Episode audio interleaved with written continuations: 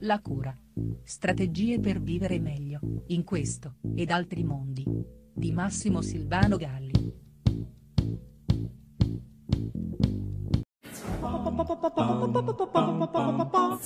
Sgridare, fare lunghi discorsi, filippiche, dare punizioni, oggi più che mai non serve a nulla.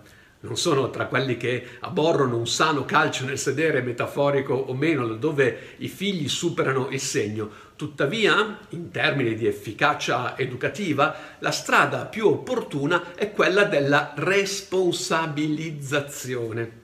Ha proprio ragione, mi dicono i genitori, sa quante volte gli diciamo che deve essere più responsabile? Ecco qui l'errore. La gran parte dei genitori chiedono ai figli di essere responsabili, ma poi non sono in grado di predisporre ciò che definisce la responsabilità, ovvero il prezzo dell'irresponsabilità. Non sono in grado, cioè, di educare alla responsabilità. L'errore è sempre lo stesso: fare troppo affidamento sugli aspetti cognitivi, dare troppa importanza al discorso razionale, parlare e poi ancora parlare all'infinito, anche quando ripetutamente questo parlare si dimostra non servire a un bel nulla, che tutto resta comunque immutato.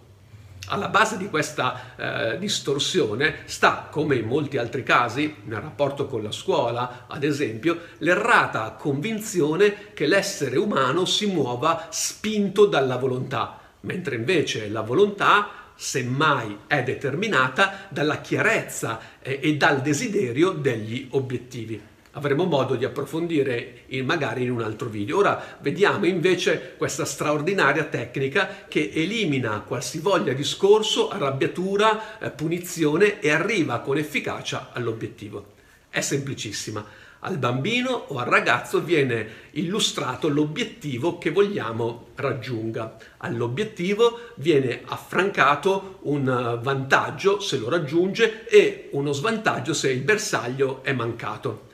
Il genitore si rende infine disponibile a fornire tutto l'aiuto possibile laddove sia ragionevolmente richiesto e richiesto con anticipo. Se l'obiettivo è raggiunto, ai vantaggi stipulati seguono complimenti e segni di stima. Se non è raggiunto, nessuna tragedia né disapprovazioni né altro, solo l'assoluta fermezza a somministrare gli svantaggi pattuiti. Anzi, somministrarli con affetto e amore e sentito dispiacere per il fatto che non sia riuscito nell'impresa, dichiarando anche di essere disponibili ad aiutarlo laddove avesse difficoltà a raggiungere l'obiettivo che gli si era proposto, ma aiutarlo appunto, non sostituirlo, ben inteso. Punto, nient'altro. Da qui in poi la questione appartiene al figlio, all'educando.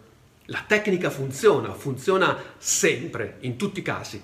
Il problema sono spesso invece i genitori che per milioni di motivi faticano ad applicarla, trasformandola così in una tecnica termometro che definisce il livello delle loro abilità educative e delle resistenze individuali o di coppia che queste sottendono.